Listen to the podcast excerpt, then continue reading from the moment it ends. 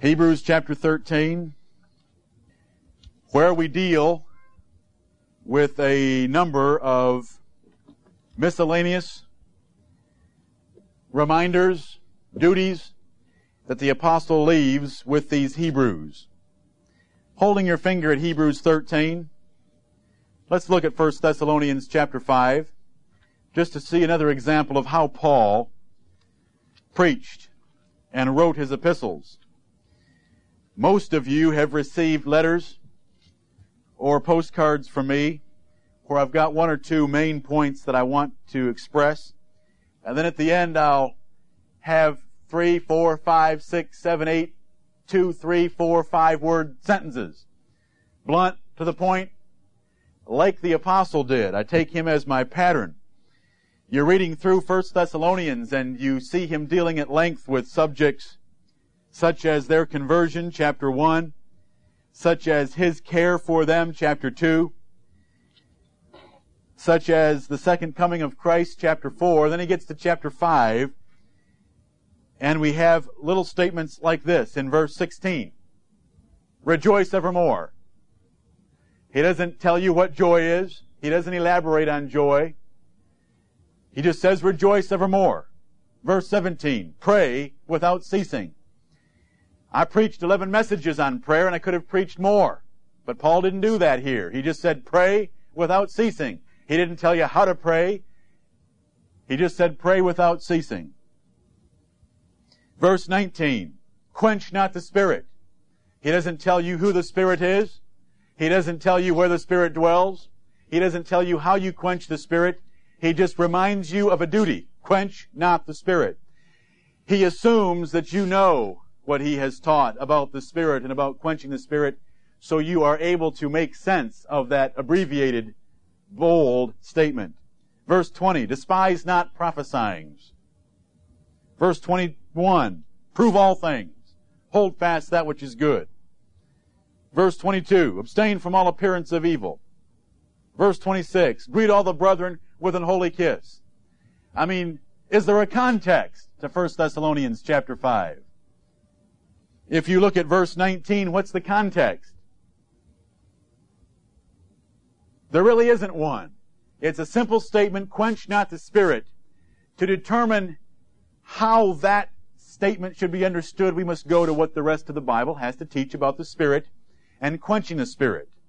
We can go over to Ephesians chapter 4 and read about grieving the Holy Spirit of God. And there it's described what we can do to grieve this Holy Spirit of God. We can go to Isaiah 63 and see how the Israelites did that.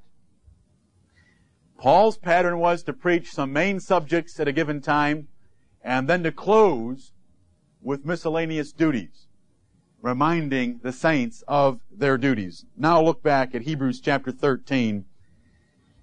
And I hope that you can see that this chapter is according to Paul's pattern of writing. If you look at Romans You'll find in Romans chapter 12 miscellaneous duties given in short statements, not slothful in business, fervent in spirit,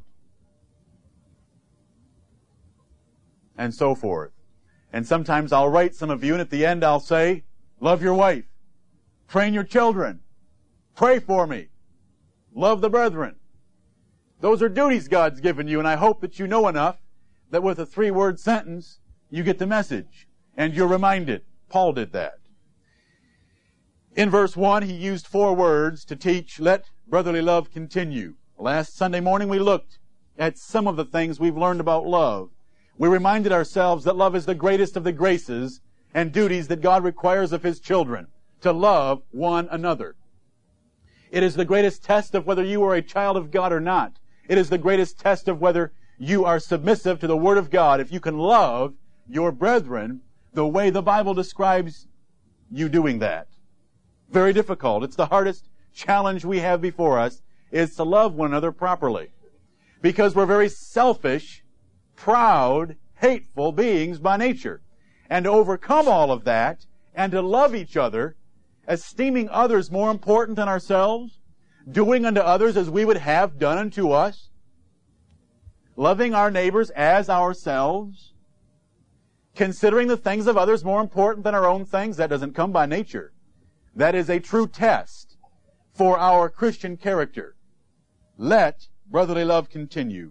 In verse 2, the apostle reminded us of hospitality. Be not forgetful to entertain strangers. He doesn't tell you how to do it. He doesn't tell you when to do it. He just says don't be forgetful about it. He's, these are reminders. And he goes on to give an illustration that ought to motivate you by saying some have entertained angels unawares by entertaining strangers. And that's quite a motive right there, just in case you might ever entertain a stranger or an angel that appears as a stranger. But even if you don't entertain an angel unawares, if you entertain a stranger, Jesus Christ will one day, when you stand at his right hand, say, You visited me when I was in prison. You took me in when I didn't have a home. You fed me when I was hungry. And the righteous, the poor righteous, are going to say, When did we do any of that? And he'll remind them that when you did it to one of the least of these, my brethren, you did it to me. And whether you ever entertain an angel or not, you'll entertain one of God's saints. And what's the difference? When it comes to Almighty God, whether you took care of one of His angels or whether you took care of one of His saints, I dare say it's more important to take care of His saint. Because it's harder to do. If you knew it was an angel at your door, you'd be on your hands and knees before him. Can I give you a shoe shine? But your brethren, it's a little harder to do it because they're your peers. They're your equals by nature, even though God says they are your superiors. We're to esteem others more important than ourselves. In the third verse, the apostle goes on to remind them of that theme that I have tried to make a practical theme of this church. We are a body. We are a family. And when anything happens to one member of that body or one member of that family, the rest should feel it. We should be a church of feelers. Feelers, in quotation marks, is a description of melancholies. They do it naturally, but we should all be feelers. When one member has something good happen to them, we should be rejoicing with that member. When one member is suffering adversity, we should be suffering with them. The Bible tells us to suffer with those that suffer. It tells us to rejoice with those that are honored. It tells us to weep with those that weep. This should be like a family, and I've done my best to try to create the environment of a family where we share with one another our griefs, our pains, our thanksgiving, and our blessings in the hope that we'll rejoice with one another and that we'll suffer with one another as the case may be. Look at how the apostle puts it in one verse. Remember them that are in bonds as bound with them. This body called the church is so tight that if one man's in prison, we're just as well as being there ourselves because we're one. When something happens to your wife, I mean, if you've got a marriage that looks anything like what the Bible describes, you should feel like it's happening to you also, or if it's happening to the husband, because you're one. You're not, you're no longer twain, as the Bible puts it. You're no longer two, but you're one. And in a church, we are no longer 59, but we are one. And if one member is suffering or is in bonds, we should remember them and not forget them just because they're not here, just because they're not right before our faces. We should remember them. Because we are a body, we must constantly think about our body. Are we taking care of the feet today? Are we taking care of the arms today? Have we thought about the rest of the body? Remember them that are in bonds as bound with them, and them which suffer adversity as being yourselves also in the body. In one, in one verse, the apostle is able to summarize and remind us of this whole thought of what the church is for. Remember two messages entitled The Purpose and the Life of the Church. Paul did it in one verse. I took two messages, but that's because Paul taught on it elsewhere. And it's, it's our duty to remember everything related to Hebrews 13:3. That we are to be of one mind because we're in one body. We're to be of one accord in this church.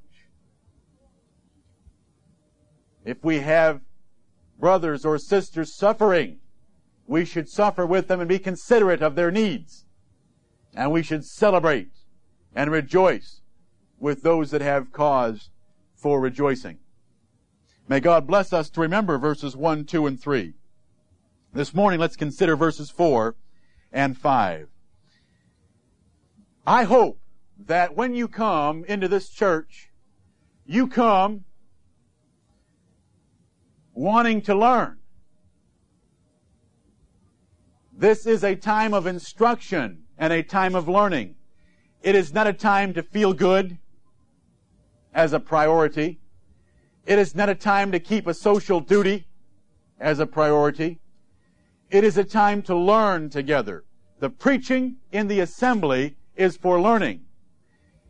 And as I prayed this morning, I hope that all of us realize as we come to the Word of God, and as you, as you come before your pastor, your thoughts stink. My thoughts stink. Our thoughts and our ways are infinitely separated from God's thoughts and God's ways. And we should be here this morning with the same type of spirit that you men hope your children sit in your family devotions. To learn what the Word of God has for us. And I love chapters like Hebrews 13, Romans 12, 1 Thessalonians 5, because so much is covered in such a short space of time with reminders of, oh yes, there's that duty I can't forget about. Oh yes, there's this one I need to consider carefully. And so we have it here in Hebrews 13, and I hope that we are all ready to learn what God has to teach us. Verse 4. Marriage is honorable in all, and the bed undefiled. But whoremongers and adulterers God will judge. Now, if you were to go ahead and read the fifth verse, you'd find out it deals with covetousness and contentment. Verse 3 deals with the fact that a local church is one body. Verse 4 has no context. It is its own context. It deals with the subject of marriage and sex. And Paul just sticks it in along with the rest of the other duties, assuming we know how to study our Bibles. He didn't elaborate on brotherly love when the New Testament spends more time on brotherly love than any other Christian grace. He just says it in four words, let brotherly love continue. The Bible has a lot to say about marriage, and he summarizes it in one verse. We know that we are to study a verse like this in the light of the rest of Scripture. But let me show you that reminder, because some of you are newer members in this congregation, and I want it fresh in your memories. Isaiah chapter 28. Isaiah chapter 28. Hebrews 13:4 opens a subject it reminds us of a subject, but it is our duty to go fill out, put the flesh on the skeleton of that subject from the rest of Scripture. Isaiah 28 and verse 9, and this is why I hope you're all here. Whom shall he teach knowledge? And whom shall he make to understand doctrine? Them that are weaned from the milk and drawn from the breasts. I hope we don't have any babies here this morning, but that you are all here to learn knowledge, and to understand doctrine. Verse 10, for precept must be upon precept, precept upon precept, line upon line, line upon line, here a little and there a little. That is how we learn doctrine and we increase in understanding and knowledge. Here a little, there a little, line upon line, precept upon precept. It is a precept from this place in scripture, a precept from this, this other place in scripture, stacked one on top of each other to get the overall message of what God has to teach regarding any given subject. This is the way God's Word is to be studied. God tells us. I didn't learn this rule in any seminary. God's Word gave this rule on how to study the Scriptures. But let, remind, let me remind you of what it says just three verses later in verse 13. But the word of the Lord was unto them precept upon precept, precept upon precept, line upon line, line upon line, here a little and there a little. that they might go and fall backward and be broken and snared and taken. How many people have we run into that didn't like the way we study the Bible? They don't like us running back and forth all over the Bible because they think that we're just picking out the verses that support our position. The Bible tells us to study it this way. It's too tedious. It's too boring. I'm not a very entertaining speaker. There's a little part of me, it's small and it's getting smaller every day, that wishes I was good at telling stories, anecdotes, jokes, illustrations, examples. It's a small part of me. Because I've heard so much of that, and I've seen people sit there and grin and walk out saying, what a great sermon. But there's a great big part of me that realizes they don't get anything, and that type of preaching is an absolute waste, and if you can find me one sample of it in the New Testament, I'll eat your Bible. It's not done. If that's what you call preaching, then preaching can be flushed. My preaching is going to be boring. It's going to be here a little, there a little, line upon line, line upon line, precept upon precept. But if you love the Word of God and you want to increase in knowledge, we are going to cover the Word of God. I'll do the here and there a little, and there a little digging, and I'll feed it to you.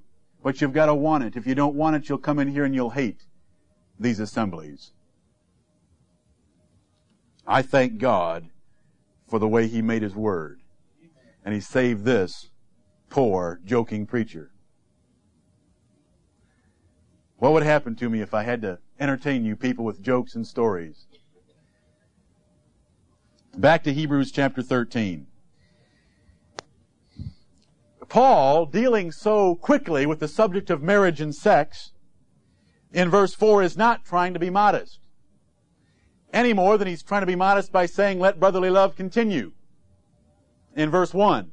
He's simply summarizing, as he does at the end of most of his epistles, by quickly reminding you of things you ought to know. Things he's already taught, things the other apostles had taught, and he wants to remind them of their duties. And when we look at those reminders at the end of a, an epistle, we can know those reminders must be there for a reason. We must have trouble in these particular areas. Or Paul wouldn't be reminding us because they're not expositions. They're simply reminders. If Paul starts off with brotherly love, we should understand from that that brotherly love must be important and must be hard for us to practice it properly. If the apostle Paul deals with whoremongers and adulterers, we must realize there must be a real temptation in this world to whoredom and to fornication. And there is. I find it interesting that in the midst of such a theological book, Paul can throw in a verse on sex. Hebrews 13:4. I mean, he's dealt 12 chapters with the ins and outs of the Old Testament religion, New Testament religion, how the priesthood of Christ compares, and boom, Hebrews 13:4. How are we supposed to handle sex and how are we supposed to look at it? Paul, in one verse, can set forth the positive aspect of the sexual relationship in marriage and then set forth the negative aspects of trying to have a sexual relationship outside of marriage. Can you believe? In one verse, in one sentence, Paul can say marriage is honorable in all in the bed undefiled. That's positive. And I want to deal with it positively. Then the second half, but, this isn't very positive, but, whoremongers and adulterers, God will judge. That's a strong statement, isn't it? Very brief, very concise, very pointed. But, whoremongers and adulterers God will judge. Positive and negative in one sentence. Only God could write a book like the Bible to remind us of our duty. The first point we want to get from this verse is in the first half. Marriage is honorable in all and the bed undefiled. And that is that God created sexual pleasure. Genesis chapter 2 is where we want to go first of all. Genesis chapter 2. Every good gift cometh down from above. Every good gift that you enjoy in this world, God created it. It came down from above. And sexual pleasure is one of the, if not the greatest gift God has ever given to men. That's obvious to most everyone. Some of us like to eat. Some of us like to golf. Some of us like to work. Some of us like to play with computers. Some of us like to play pool. Some of you like to hunt. But most of you appreciate the fact that God created sexual pleasure.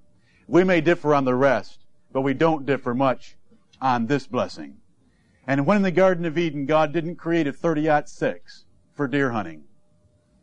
He didn't create a billiard table for playing pool. He created a woman. Genesis chapter 2 and verse 18. And the Lord God said, It is not good that the man should be alone. I will make him an help meet for him. And out of the ground the Lord God formed every beast of the field, and every fowl of the air, and brought them unto Adam to see what he would call them. And whatsoever Adam called every living creature, that was the name thereof. And Adam gave names to all cattle, and to the fowl of the air, and to every beast of the field. But for Adam, hunting was not enough. But for Adam, there was not found an help meet for him. Animals didn't cut it. You hear this story about dog being man's best friend. Come on. If a dog's your best friend, you need help.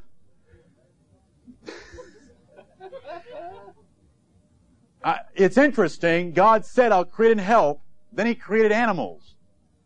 I mean, it's showing that there's something far beyond that that Adam needed because God then states again, there was not found an help meet for him at the end of verse 20.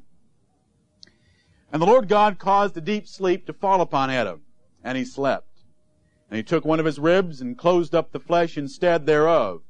And the rib which the Lord God had taken from man made he a woman, and brought her unto the man. And Adam said, This is now bone of my bones and flesh of my flesh. She shall be called woman, because she was taken out of man. Therefore shall a man leave his father and his mother, and shall cleave unto his wife, and they shall be one flesh.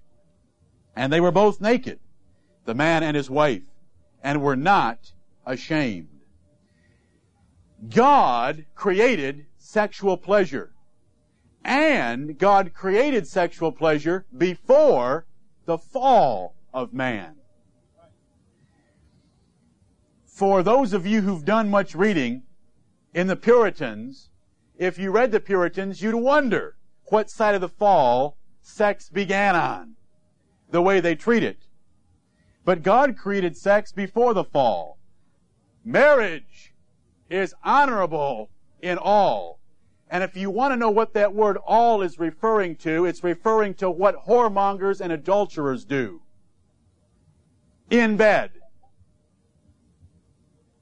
Generally. It's honorable. God didn't say marriage and the bed is sufferable in all. He didn't say it's allowable in all. He didn't say it's permissible in all. He didn't say it's bearable in all. He said it was honorable. Get that message. The Puritans were sick perverts. And I would tell stories about some of their sick perversions if it would not disgrace the preaching of the gospel this morning. But I'll deal with it when I deal with some myths on marriage. God created sexual pleasure and it's honorable. It is something to be enjoyed. It is one of the chief gifts God gave to men, if not the chiefest. Look at Genesis chapter 1 and verse 27. You know, there's two kinds of perverts in this world. There's perverts that will pervert the natural use of the woman, like Romans chapter 1.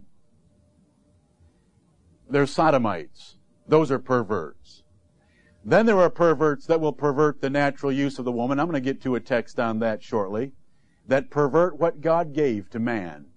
And they don't use it in the way that He intended it to be used. Out of their Pharisee religion. Genesis 1:27 so God created man in his own image. In the image of God created he him. Male and female created he them. The differences between the male and the female is created by God, was created by God. It was created before the fall. God created male and female. You know, men sometimes wonder, and I hope you've wondered, why a woman's body is so absolutely attractive. Can you imagine Adam in the Garden of Eden? He looked at a lion, he looked at a bear, he looked at an elephant, he looked at a giraffe, but the neck of the giraffe didn't please him as much as the neck of Eve did. The nose of the elephant didn't please him as much as the nose of Eve did. The long legs of the stork didn't please him as much as the legs of Eve did. How was it that the woman was created so absolutely attractive to the man? Where did that come from? Is that desire and appreciation of the woman's physical body a result of sin? No way. God created the male and female, and He didn't want her covered when He brought her to Adam. Because what He created was beautiful. And Adam knew it. And Adam took her to be his right away. And the two of them established the law that a man shall leave his father and his mother because a father and a mother sure don't satisfy like a wife is able to satisfy. They are both naked, the man and his wife, and were not ashamed. God makes the sexual differences between men and women.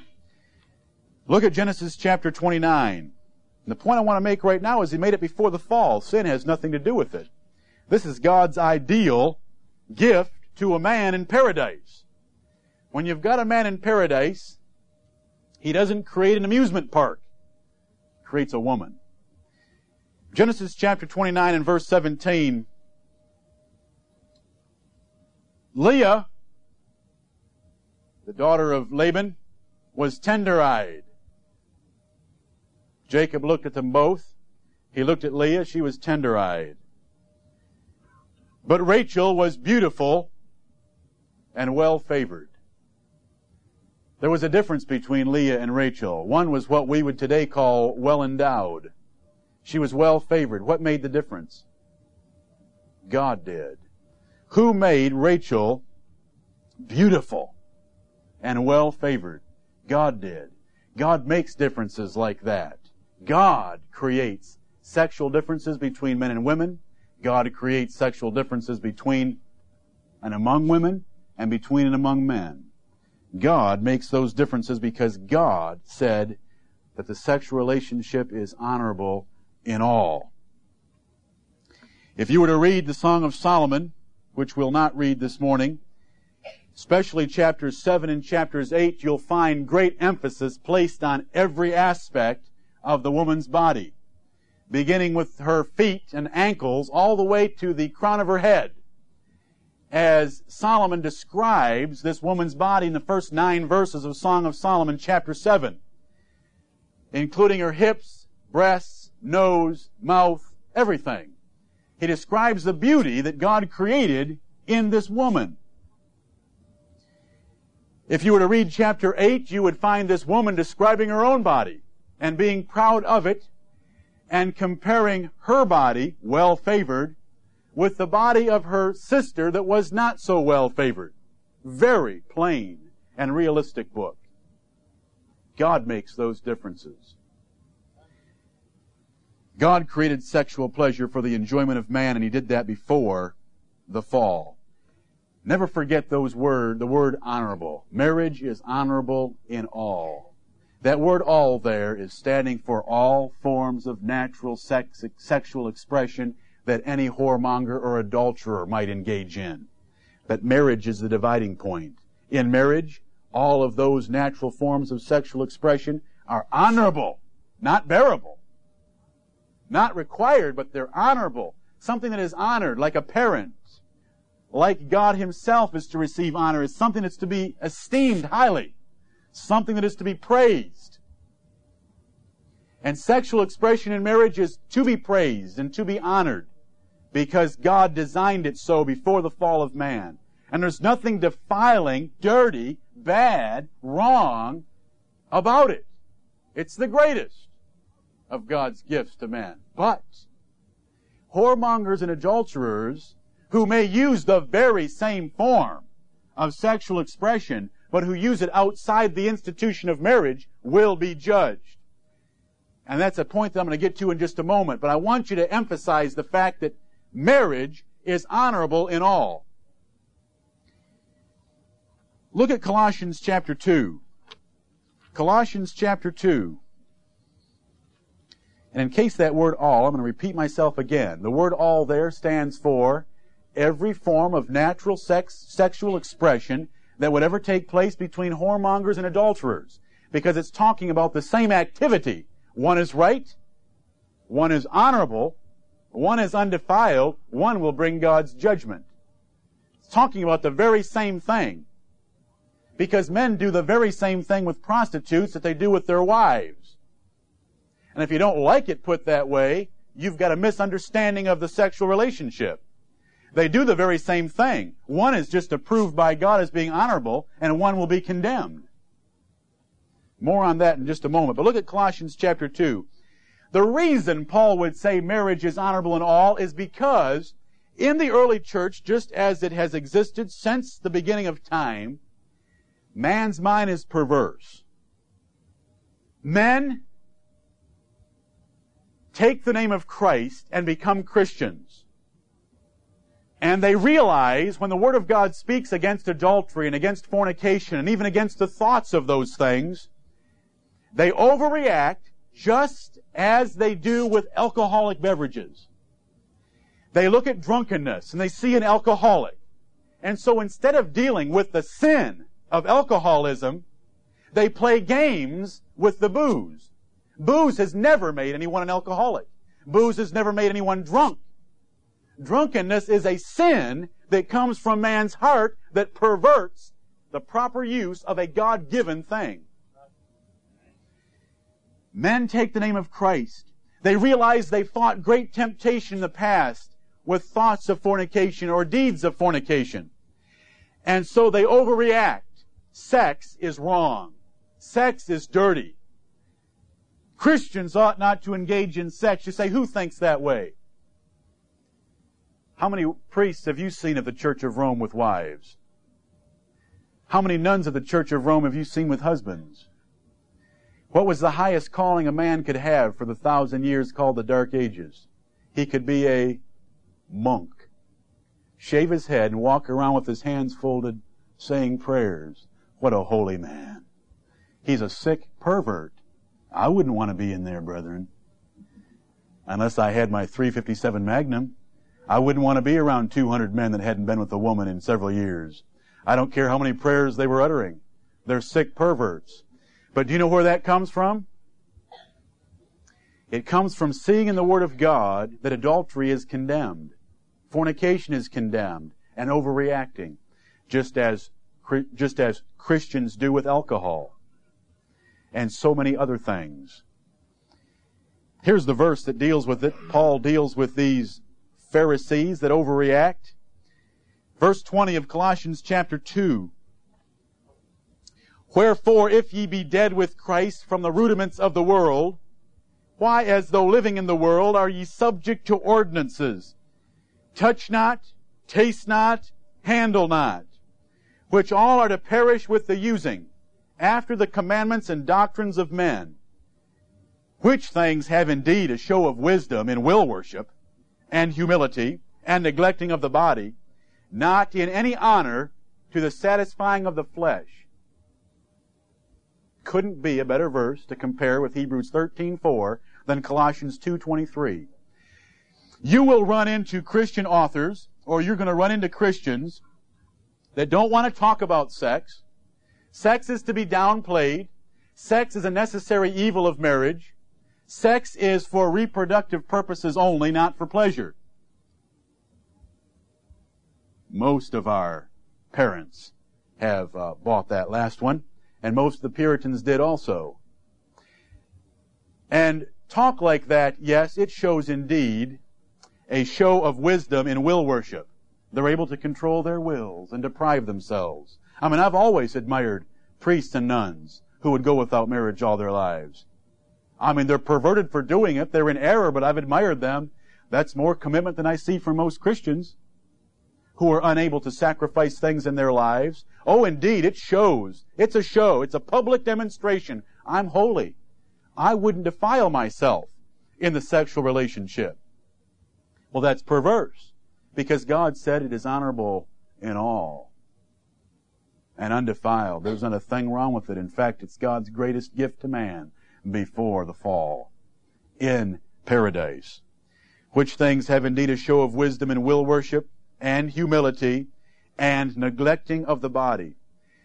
There are religious sects, there are Christians, and there are Puritans, and there are Catholics who in their writing and in their teaching will teach us things that yes, they neglect the body. They deny the body and they appeal to a certain warped part of our minds that believe that the sacrifices God is looking for are pain and self-denial. You remember some prophets of Baal who cut themselves through denial, self-flagellation. You know, have you ever read about the Mexicans who go around beating themselves in the back until they bleed? They think they're making peace with God through neglecting their bodies. You know, fasting until they're sick and emaciated. There's a, there's a warped part in many of us who went to uh, extremes in the past sort of like that. None of you were backbeaters, but we all had our own little hang-ups, or some of us did. Paul's warning against that right here in this verse, the neglecting of the body, not in any honor to the satisfying of the flesh. When God has created something for the satisfying of the flesh, and it's honorable, we should be using it. We should be glorying in it. We should be thankful for it. It should be a, a, a thing that is emphasized before God. He said marriage is honorable in all. Any sexual expression in marriage is honorable. Not allowable, not bearable, honorable. It's a good thing. God created it. But there are those who, trying to make a show, will neglect their bodies and they'll deny the honorable things to the satisfying of their flesh. I wish to God that all the women in this congregation would read the Song of Solomon, read it with your husband if you need help interpreting it, and emulate the woman in the Song of Solomon. You want to talk about a virtuous woman?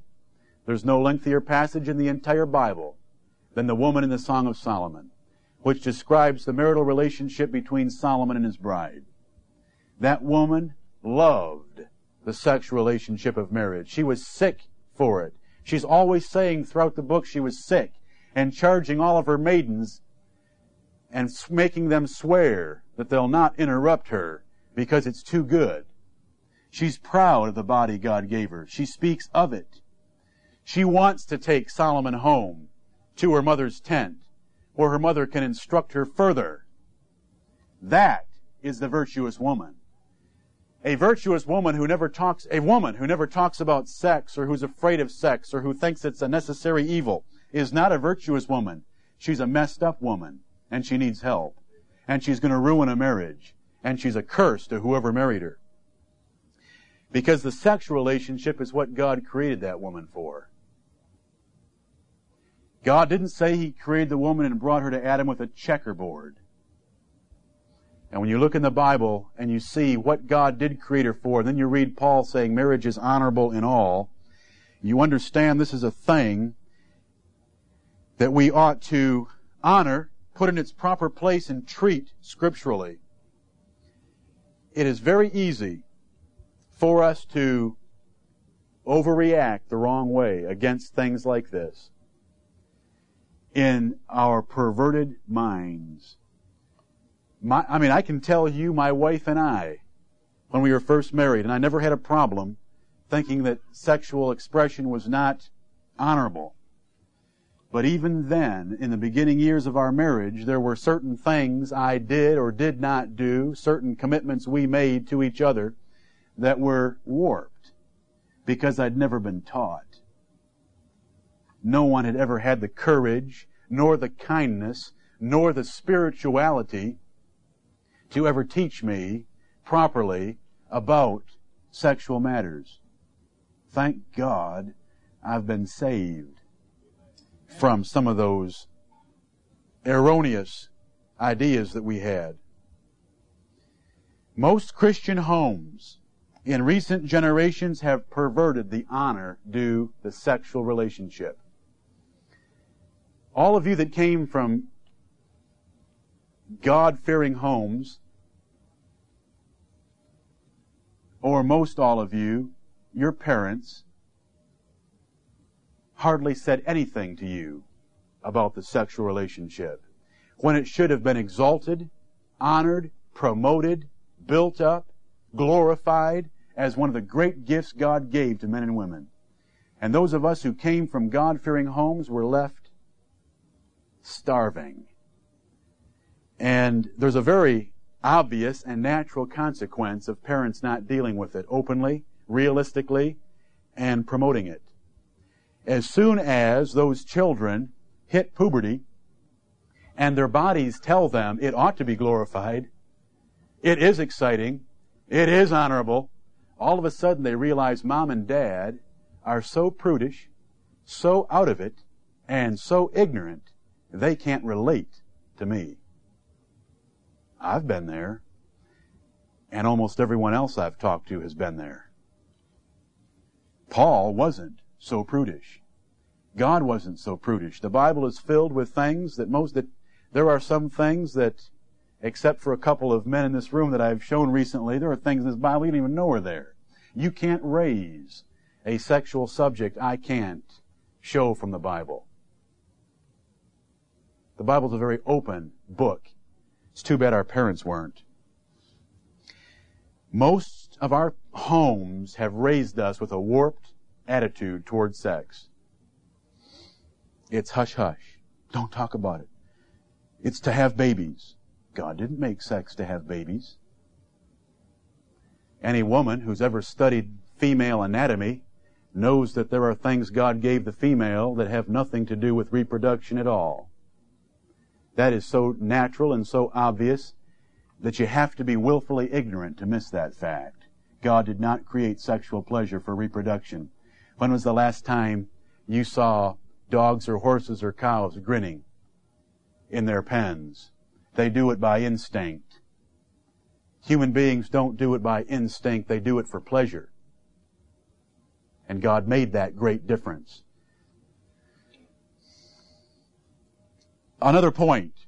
God created sexual pleasure and He created marriage for its place. We saw that in Genesis chapter 2. When God created the woman, God brought the woman to the man naked. They weren't ashamed. Sin hadn't entered the world. Sin's messed up sex. Sex was better before the fall because there was absolutely no shame involved in it whatsoever absolutely open. After the fall, we've had to undo that through marital adjustment. Adam and Eve didn't have any adjustment. There was no shame there. They didn't need two weeks in a honeymoon. Look at Proverbs chapter 5. Proverbs chapter 5. Adam said, She shall be called woman. Therefore shall a man leave father and mother and cleave unto his wife. That is marriage. When you leave one family unit you start another family unit, you commit to that woman, you cleave to her, you are going to provide for her, you are going to love her, and you are going to limit your relationship sexually with her and no other. Proverbs 5 addresses this very same subject, beginning at verse 15. Drink waters out of thine own cistern, and running waters out of thine own well. I remember when David, old, you're nine years old right now? He was six years old when we were reading through Proverbs chapter 5, and I read that verse, and I, we had read through Proverbs many times, but we read through verse 15, and I said to David, I said, what does it mean to drink waters out of thine own cistern? And he said, you only go to bed with your own wife. Couldn't believe it. That things like that had paid off reading over Proverbs 5 enough times. Proverbs chapter 5, because that's the context. That's what it means. Drink waters out of thine own cistern. You don't go borrow waters from your neighbor's well and neither do you plan or ever lay with your neighbor's wife. Drink waters out of thine own cistern and running waters out of thine own well. Let thy fountains be dispersed abroad and rivers of waters in the streets. Let them be only thine own and not strangers with thee. That's children. The waters there in verses 16 and 17 and the rivers being dispersed in the streets are your children, your progeny, your seed. But let them only be thine own and not strangers with thee. You don't want illegitimate children around the place from some stranger. You want it simply your own creation with your own wife. Verse 18, let thy fountain be blessed and rejoice with the wife of thy youth. Have lots of children, but rejoice. Be as the loving hind in pleasant roe. Let her breasts satisfy thee at all times, and be thou ravished always with her love. Always that of your wife. And then verse 20, And why wilt thou, my son, be ravished with a strange woman, and embrace the bosom of a stranger? For the ways of man are before the eyes of the Lord, and he pondereth all his goings. We often turn to Proverbs 5:21 as a verse to show that God sees and knows everything. And true, God sees and knows everything, but what is under consideration in Proverbs 5:21? By context. Sexual relations.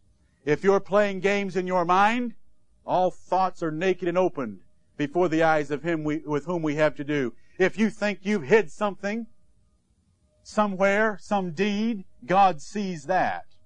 For the ways of man are before the eyes of the Lord, and he pondereth all his goings. God is considering you men in your sexual relationships with your wives. I'm using plural because I use the plural noun men. You've only got one in this church. And God ponders that too. God is looking at how you treat your wife in that relationship, what thoughts you have, what ambitions you may have outside of that marriage, what deeds you may have perpetrated. God sees all that and he ponders it, which ought to be a warning to all of us.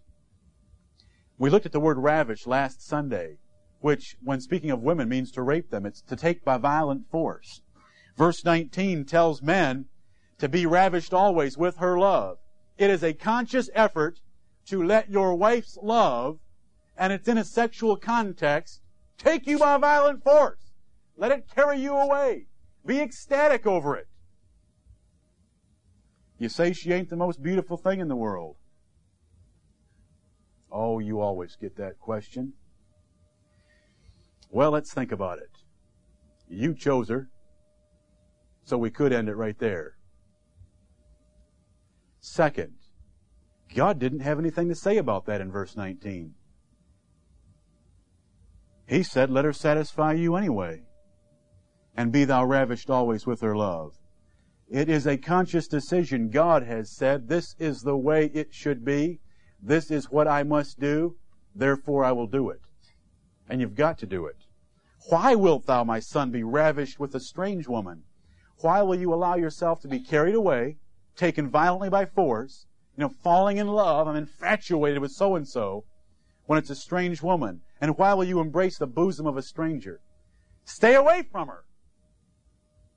Rejoice with your wife and her alone. God demands that we are satisfied and contented with our wives. I find verse 5 in its relationship to verse 4 of Hebrews 13. You don't need to turn back. Very coincidental. Let your conversation be without covetousness and be content with such things as ye have. What's the number one thing the Bible addresses as the object of coveting by men? Women, another man's wife. Be content with such things as you have. God demands that contentment. All the difference in the world is made by marriage. Look at 2 Samuel chapter 11.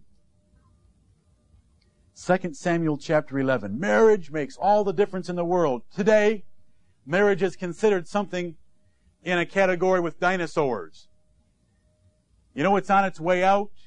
It's extinct. You can go into it, flip out of it a year later, flip into another one, flip out of it.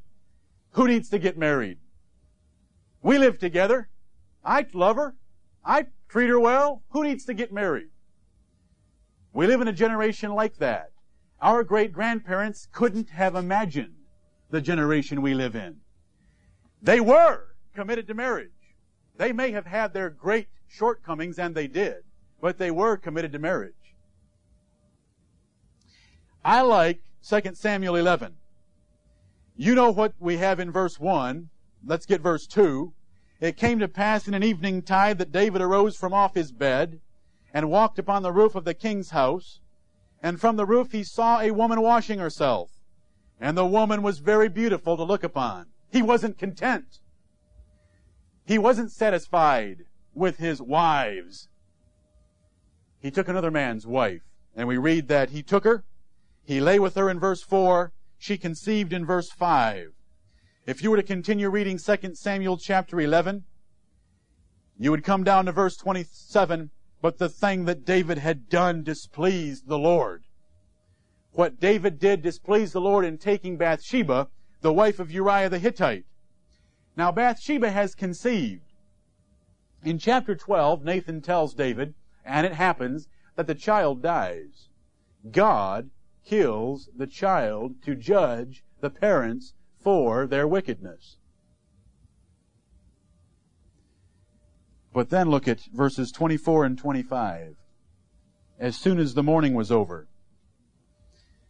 And David comforted Bathsheba his wife, and went in unto her, and lay with her, and she bare a son, and he called his name Solomon, and the Lord loved him. Now, is that a big difference? One child from the same couple. One child is killed by Almighty God. Why? It was the result of sexual, a sexual relationship outside of marriage.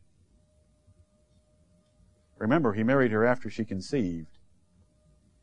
Then they have another child immediately after the death of the first one, but it's the result of a relationship within marriage. David had confessed his sin of murder and adultery. God immediately blessed that child, and that child was Solomon. What a difference marriage can make. One child killed, one child blessed as God's chosen favorite of all the wives that David had. Same woman, same man, same relationship, but the dividing point there was marriage. The commitment of marriage. And he took care of Bathsheba. Bathsheba came to him when he was laying on his deathbed and said, Do you remember your promise to me? That Solomon will be king because Adonijah had taken the throne. And he remembered it and he promised her that Solomon would be king. He took care of her because you know Solomon took care of his mother. Go read the fourth chapter of Proverbs. He said he was tender and only beloved in the sight of his mother. He still remembered the care she had given him as a child.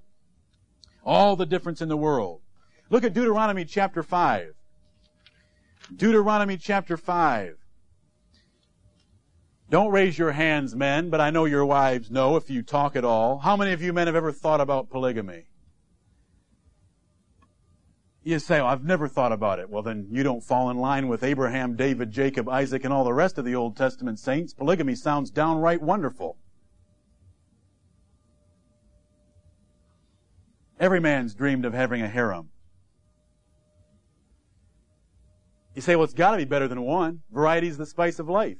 Can you imagine Solomon with his IBM AT at home with a thousand women listed in a database? Call them up by height, call them up by hair color. Sounds wonderful. I'm trying to make a very strong point. I know you think that way, so I'm going to address it. You have thought that way. There's part of the man who thinks that way. How did God create in the beginning? How many women did he create for Adam? One. Does Malachi tell us any reason that he created one? Could he have created more? In Malachi? Does God know he could have? This is how much I believe the Bible.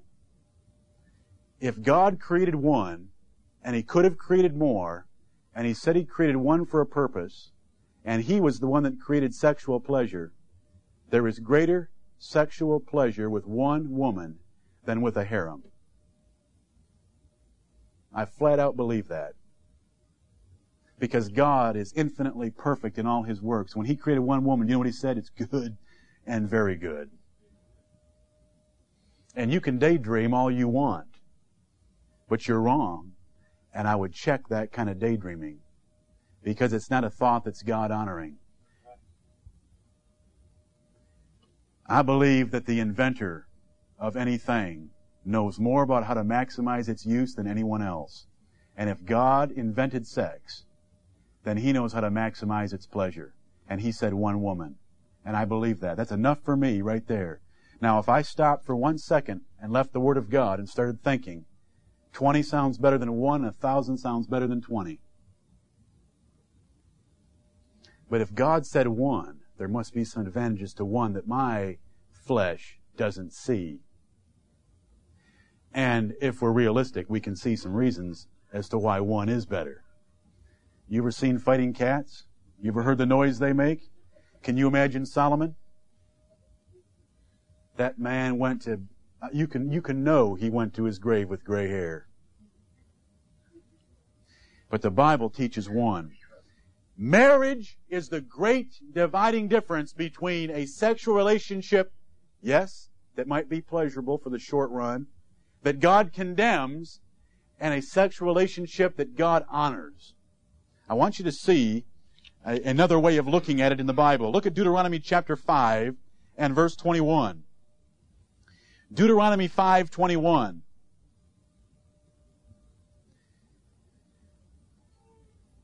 Neither shalt thou desire thy neighbor's wife.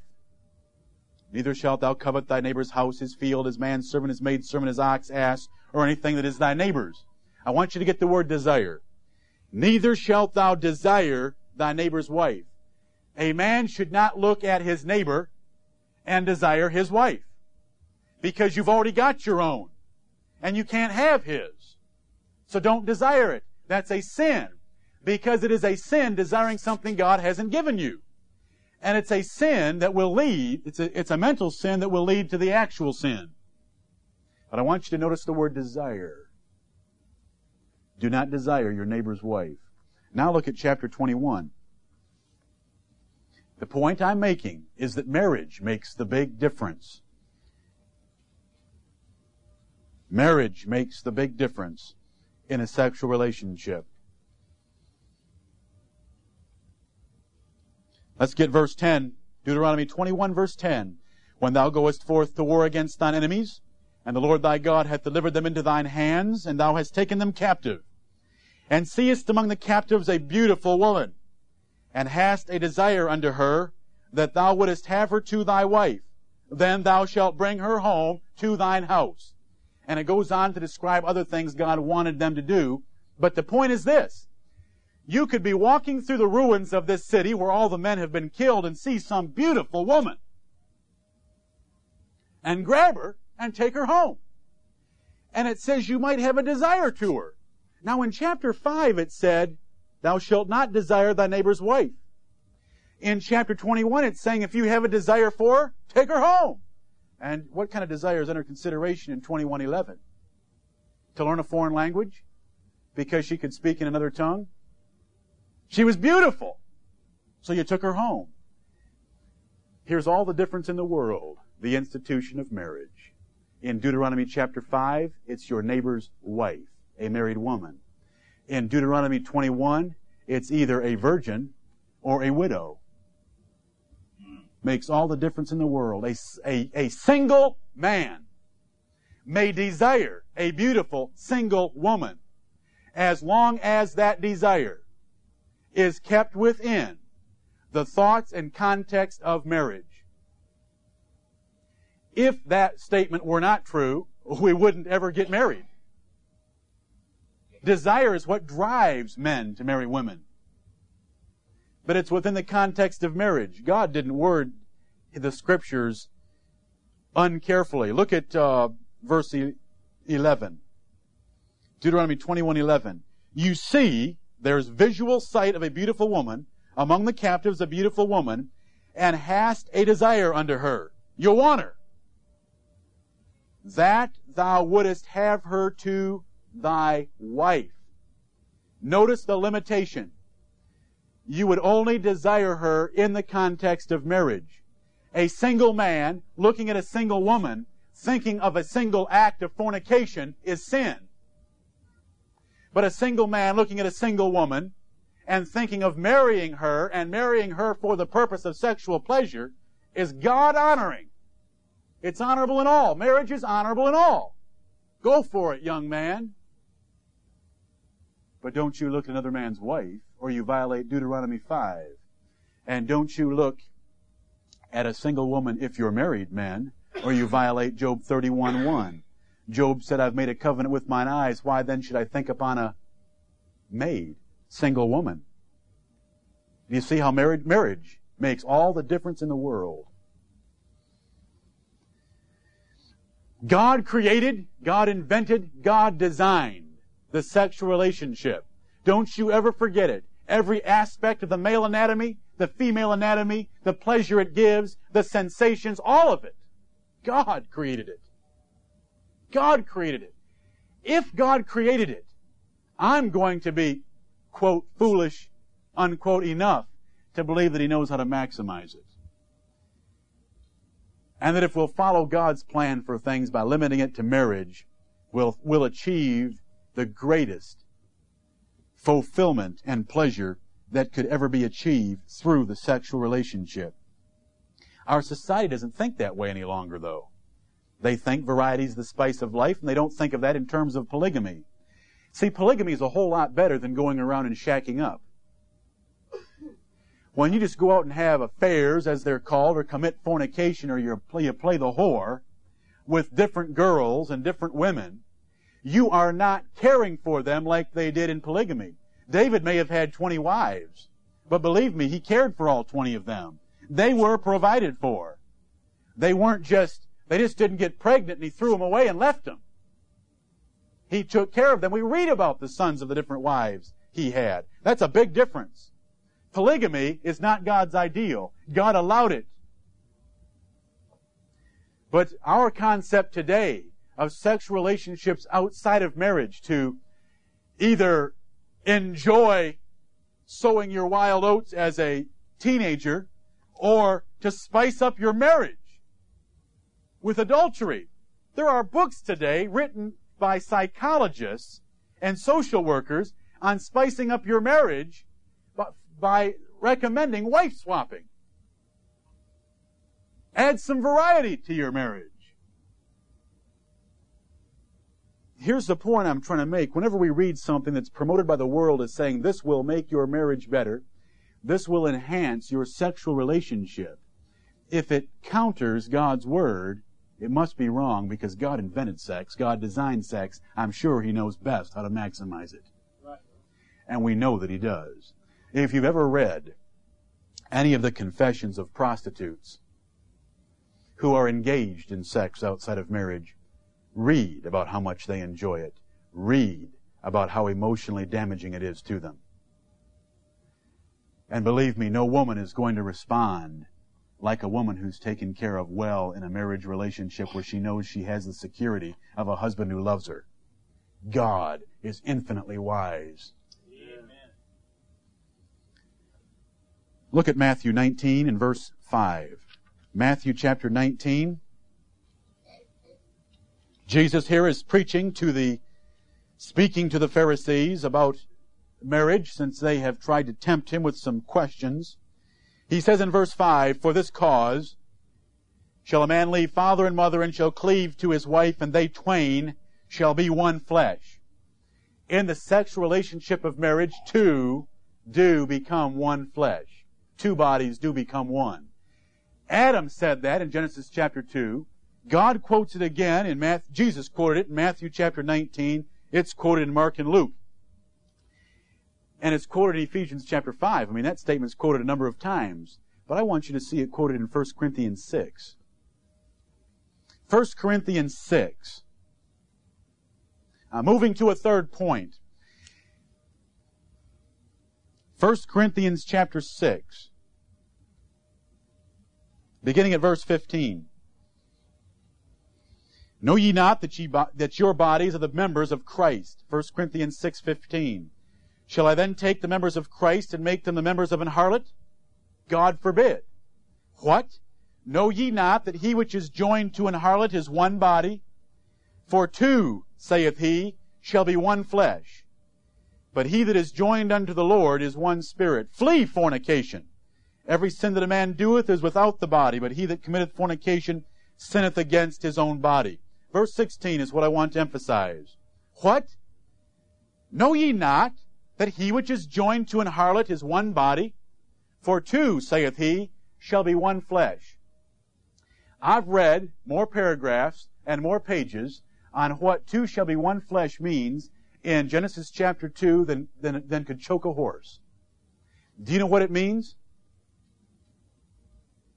Whatever it means, you can do it with an harlot. There are those Christians who, in their show of wisdom and will worship and humility and neglecting of the body, deny marriage. I mean, they're the obvious. They're obviously in error. Priests declare vows of celibacy, and so do nuns.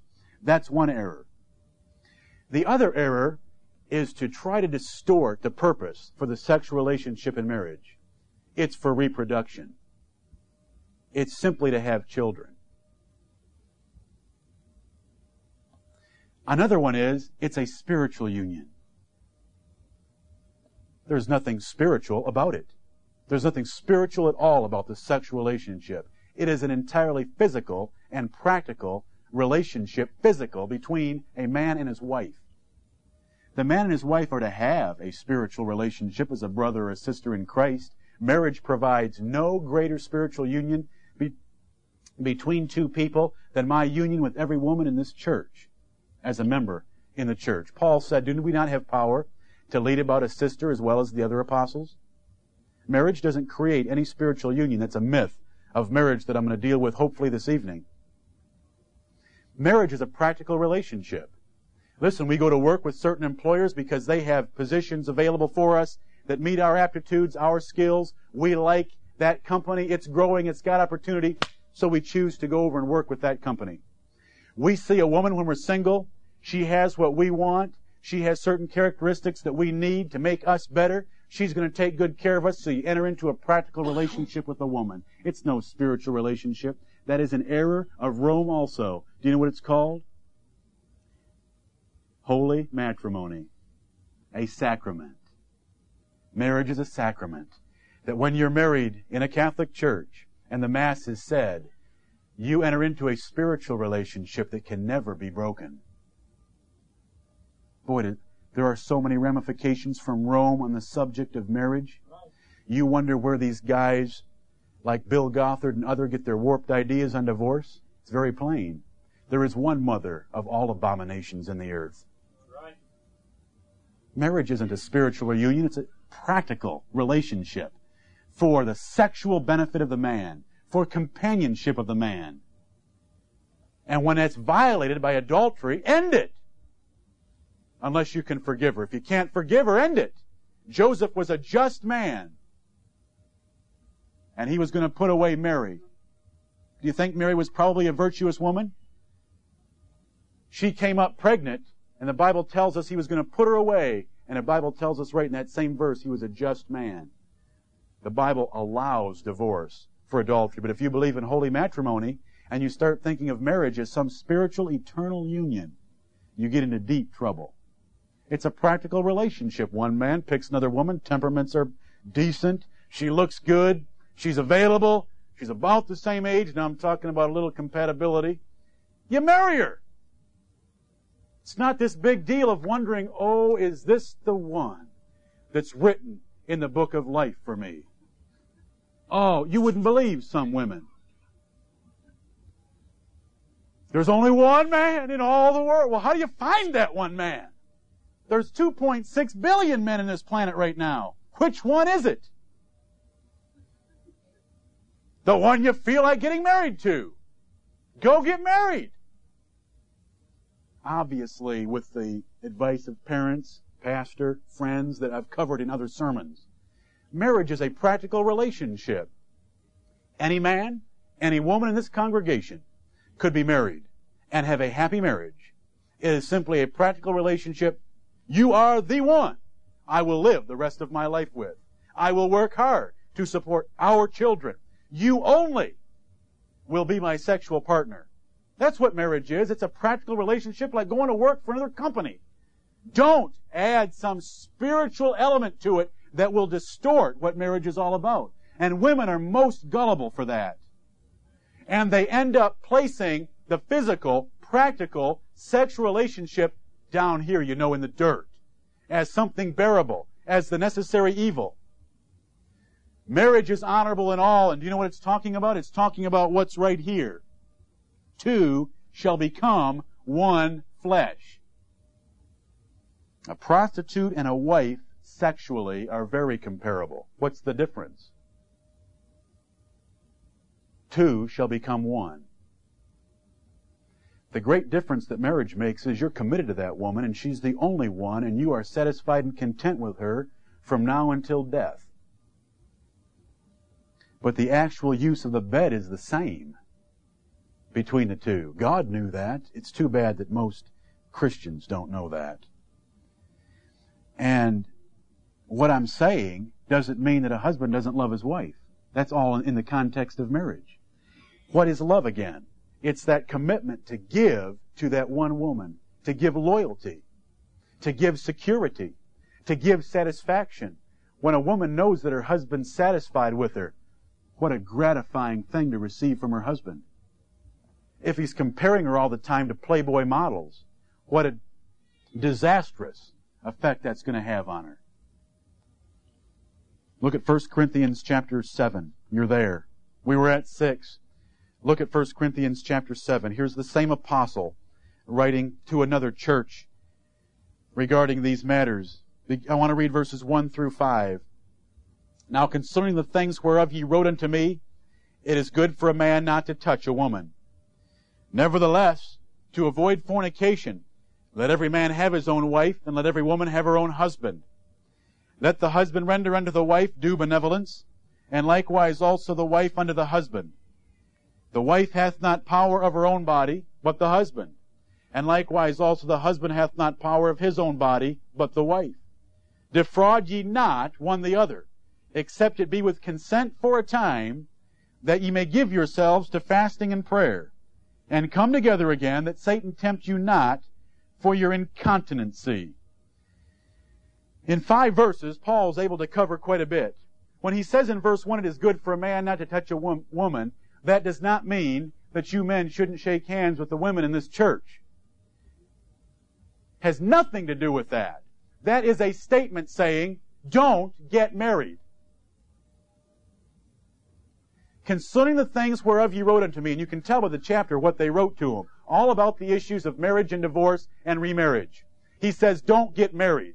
And he says it by saying, it is good for a man not to touch a woman. Just stay away from them. He's going to repeat that about eight times through the seventh chapter. Because at this particular time in the Corinthian church, he was warning against marriage if they could contain themselves. It is good not to touch a woman. Just forget women. Don't worry about them. Don't get married to one if you can. Then he goes on in verse 2. Nevertheless, in contrast to that statement, let every, to avoid fornication, let every man have his own wife. To avoid fornication, we should get married. Therefore, the only people that are accepted from marriage are those that wouldn't have any desire for fornication in this particular context. If they can contain, great. If they burn, according to verse 9, then get married. Nevertheless, to avoid fornication, let every man have his own wife, and let every woman have her own husband. I made a statement a couple of weeks ago, I believe, to the effect that when you take a single man, a single woman, they're infatuated with each other, and you give them extended periods of time alone, if they don't commit fornication, they are weird. It's just a law of nature. They've got problems if they don't commit fornication. God knew it, Paul knew it, and Paul taught it. The cure for fornication is not spirituality. The cure for fornication is getting married. Because that's what God created. God put within the man a tremendous overdrive when it comes to sexual pleasure. And that is satisfied through marriage. And if you don't marry, like the priests of Rome, you end up with things like I put on the table a couple of years ago where 50% of their priests are practicing sodomites because they're trying to do things against nature. this passage is extremely important, and I'm going to get to it again in what we're covering on marriage in the evening services, but I want to go over it now because if I go over it again, repetition will mean it'll last longer. Verse 2 is a context of fornication. Nevertheless, to avoid fornication, let every man have his own wife, and let every woman have her own husband. The reason they're to get married is so to, to, to find in their partner what they would look for outside of the marriage where they would commit fornication. Getting married is to provide contentment sexually, satisfaction sexually, so there's no desire to look outside of marriage. That's, that's as obvious as these lights. Verse 3. Let the husband render unto the wife due benevolence and likewise also the wife unto the husband. Due benevolence. benevolence is kindness, gift, charity, service, care. Do benevolence. What is due benevolence? Here's how Pharisees read the verse. Let the husband render unto the wife whatever she will accept and is bearable for her as being due benevolence. And likewise also the wife render whatever she's able to put up with to the husband. Has nothing to do with that whatsoever. Due benevolence must be determined by the context of verse 2. What is verse 2? The husband is to provide for his wife whatever is necessary for her not to have any thoughts of adultery. The wife is to provide for her husband whatever is necessary so that he never has thoughts of adultery. That's what due benevolence is. Do for what purpose? Do to keep fornication from happening. Let the husband render unto the wife such sexual care that will keep her from fornication. And likewise, let the wife render unto the husband such sexual care that will keep him from committing fornication. That's the due benevolence. What benevolence or sexual care, that's what the word means here, what sexual care is due? Whatever will keep that person content in marriage. That is a far reaching statement. Men, why do women commit adultery? Because you don't have biceps like Arnold Schwarzenegger? forget it. You don't know much about women. Because you're not six foot four, forget it. Why do women commit adultery? Because they meet men who show them sensitivity, consideration, care, patience, kindness, communication, security that their husbands don't. I love 1 Corinthians 7 3. And any woman who's thinking right now will love it too. You men owe your wives in the sexual relationship all the sensitivity, patience, care, kindness, security that a woman needs so that she would never even think of another man. You know, men think they're really great lovers by physical performance. That's a joke to a woman if the other is lacking. Men, take heed to 1 Corinthians 7 3. What does a man need in marriage? He needs more of the physical performance that women find it more difficult to engage in. And by husbands and wives rendering due benevolence, as the apostle makes so plain here, what's due, what's necessary for them to keep each other content within the relationship is what God expected and intended in the marriage relationship. Because men and women are very different when it comes to such relationship, there is a tremendous burden placed here on men and women in 1 Corinthians 7 3 to know what your spouse needs and to give them what they need. And a wife needs things different than what a man needs. Verse 4 The wife hath not power of her own body, but the husband. And likewise also the husband hath not power of his own body, but the wife. Some have taken that to mean all sorts of things. They really get lost in 1 Corinthians 7 4. Some have thought that means that the husband's able to turn his wife's body on. Some have thought that the wife's able to turn her husband's body on. She's got power over it. That's not what it's talking about at all. It's talking about authority and control. The wife hath not authority nor control of her own body, but the husband. The husband has the right, the authority, the control of his wife's body whenever, wherever, however. Period. But Paul's always protecting the women, and he says, The husband hath not power of his own body, but the wife. The husband doesn't have the right to ever deny his wife. The husband doesn't have the right to always do it his way. His wife has the right and the authority to demand things from her husband. That's pretty plain. And it's pretty powerful. And if you want to talk about a five verse sexual manual that will make marriages happy, it's right here in 1 Corinthians 7 1 through 5. Right. Incredibly powerful. When verse 3 came, when I saw verse 3, the due benevolence in context with verse 2, it was incredibly powerful. You sit down and consider why a woman looks for another man outside of marriage. And it's for things that most men don't think about naturally. Sensitivity, patience, kindness, care, security. All those things that, oh, do I have to, you know, flowers, romance. All the things that men sometimes have difficulty doing. A woman wants and needs that. Guess what 1 Corinthians 7 3 does? It lays the burden on you men to give her that. And women, everything a man wants. Why do men go to prostitutes? Because they're aggressive, they're innovative, they're bold. That's why men go there, because they'll do things their wives won't.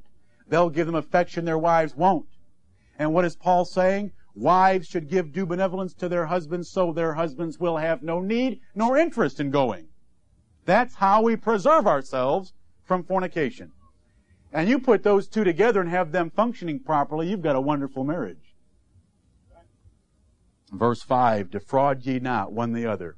Do you realize, since the wife has power of your bodies, men, and wives, be, and women, the husband has power of your bodies.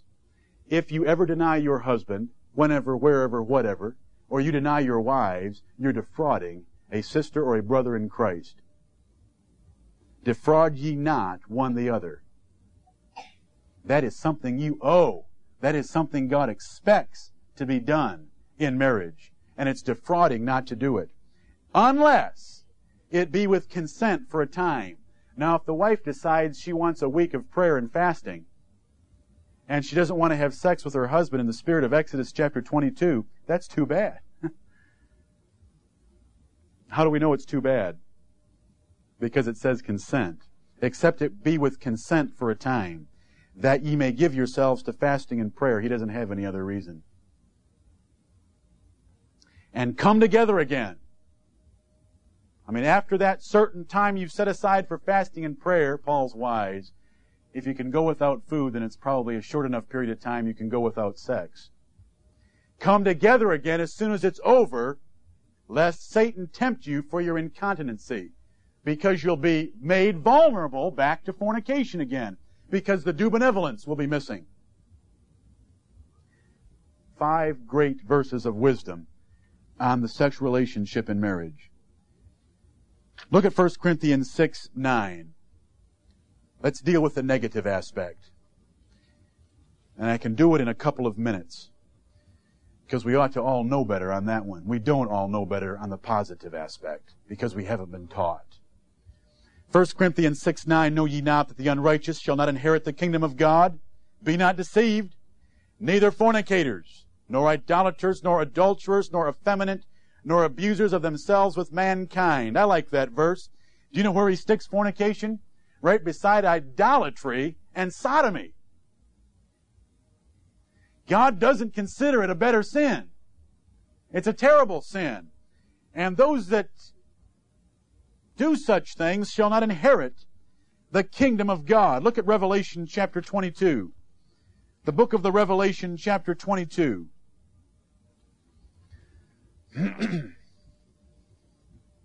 this is describing the holy city. For without, that is on the outside of the gates of the holy city are dogs and sorcerers and whoremongers and murderers and idolaters and whosoever loveth and maketh a lie. If you engage in fornication, which is one of the chief weaknesses of men and women, I mean men in general, you are engaging in an activity that describes those outside of heaven. You are engaging in an activity that according to 1 Corinthians chapter 6 is an unusual type of sin because you take the Spirit of God and make the Spirit of God one with some other fornicating whore. It's a different kind of a sin. Adultery is described in Proverbs chapter 6 as a sin that is without understanding. Messing up another man's life with his wife. And your life and your reputation because you'll never undo it when you commit adultery with another man's wife. The Bible makes very clear that we are not even to think about an evil relationship. The Bible says this, the thought of foolishness is sin. The thought of foolishness is sin. Look at Job chapter 31. Job 31 and verse 1. I've already read it, this, quoted it this morning. Job said, I made a covenant with mine eyes. Why then should I think upon a maid? Job was a perfect man and a righteous man, a man that feared God. What characterized that man when it came to his sexual habits, his sexual experience, his sexual relationship? It's described in verses 1 through 10. And he said, I've made a covenant. I won't even think upon a maid. I've made a covenant with mine eyes. I'm not going to look on another maid to lust after her. Look at Proverbs chapter 6 and verse 25. Proverbs chapter 6 and verse 25. Lust not after her beauty in thine heart, neither let her take thee with her eyelids. Women can be very attractive and very seductive, but if it's another man's wife, or if you are married, it is not to be engaged in at all. Guard your hearts, brethren. Keep thy heart with all diligence, for out of it are the issues of life. Marriage is honorable in all. It's a one, the sexual relationship of marriage is a wonderful thing. One of God's greatest gifts to men. And there's nothing defiling about the bed. But, whoremongers and adulterers God will judge. Now you can be a whoremonger by going out, going out and committing whoredom with someone, by committing fornication, by committing adultery. You're a whoremonger. You say, don't you have to do it with ten to be a whoremonger? No! You do it with one, you're a whoremonger. And if you'd ever read Ezekiel chapter 23, I believe it is, you'll find out you don't even have to have intercourse to be a whoremonger. That verse very plainly describes pressing a girl's breasts. So many times young people ask, how far can I go before it's too far? And the parents say, well, I don't know, you'll know. You know, or most kids wouldn't dare ask their parents because they'd be so embarrassed. God's Word answers it. Ezekiel 23 and verse 3. Now that's the act. That's the act. That passage talks about pressing her breasts and bruising her tits in her virginity. If you want to get plain. What about the thought life? I hope to God that we are at a state in our lives as men and women that we're not ready to run out and neigh after our neighbors' wives and lay in wait for husbands to disappear so that we can go in and lay with our neighbor's wife, like the Bible describes was so characteristic of Israel. I hope that we're not like Judah, that the moment we see a prostitute in this city or a whore or slut someplace, we're tempted to go commit the actual act. So let's leave the actual act. I hope that we're beyond that. Are you guarding your thought life? and your heart and your eyes as you should. Jesus said, Whosoever looketh on a woman to lust after her hath committed adultery with her already in his heart. That word adultery proves that either she was married, or you were married, or you're both married. A single man looking on a single woman, lusting, you bet, lusting after her in his heart, in the context of marriage, has not sinned. Relieve yourselves of an ungodly burden. It's the only thing that'll get you married. You can't live with them and you can't live without them in some ways. That lust is just another word for desire. You know, the Bible says, covet earnestly the best gifts, covet desire and lust are things that are right as long as they're godly objects. Remember the feasting that was to take place in Israel? Go to Jerusalem and buy whatsoever thy soul lusteth after. That doesn't mean a woman. I mean, please understand my use of that text at this moment. But men, married men,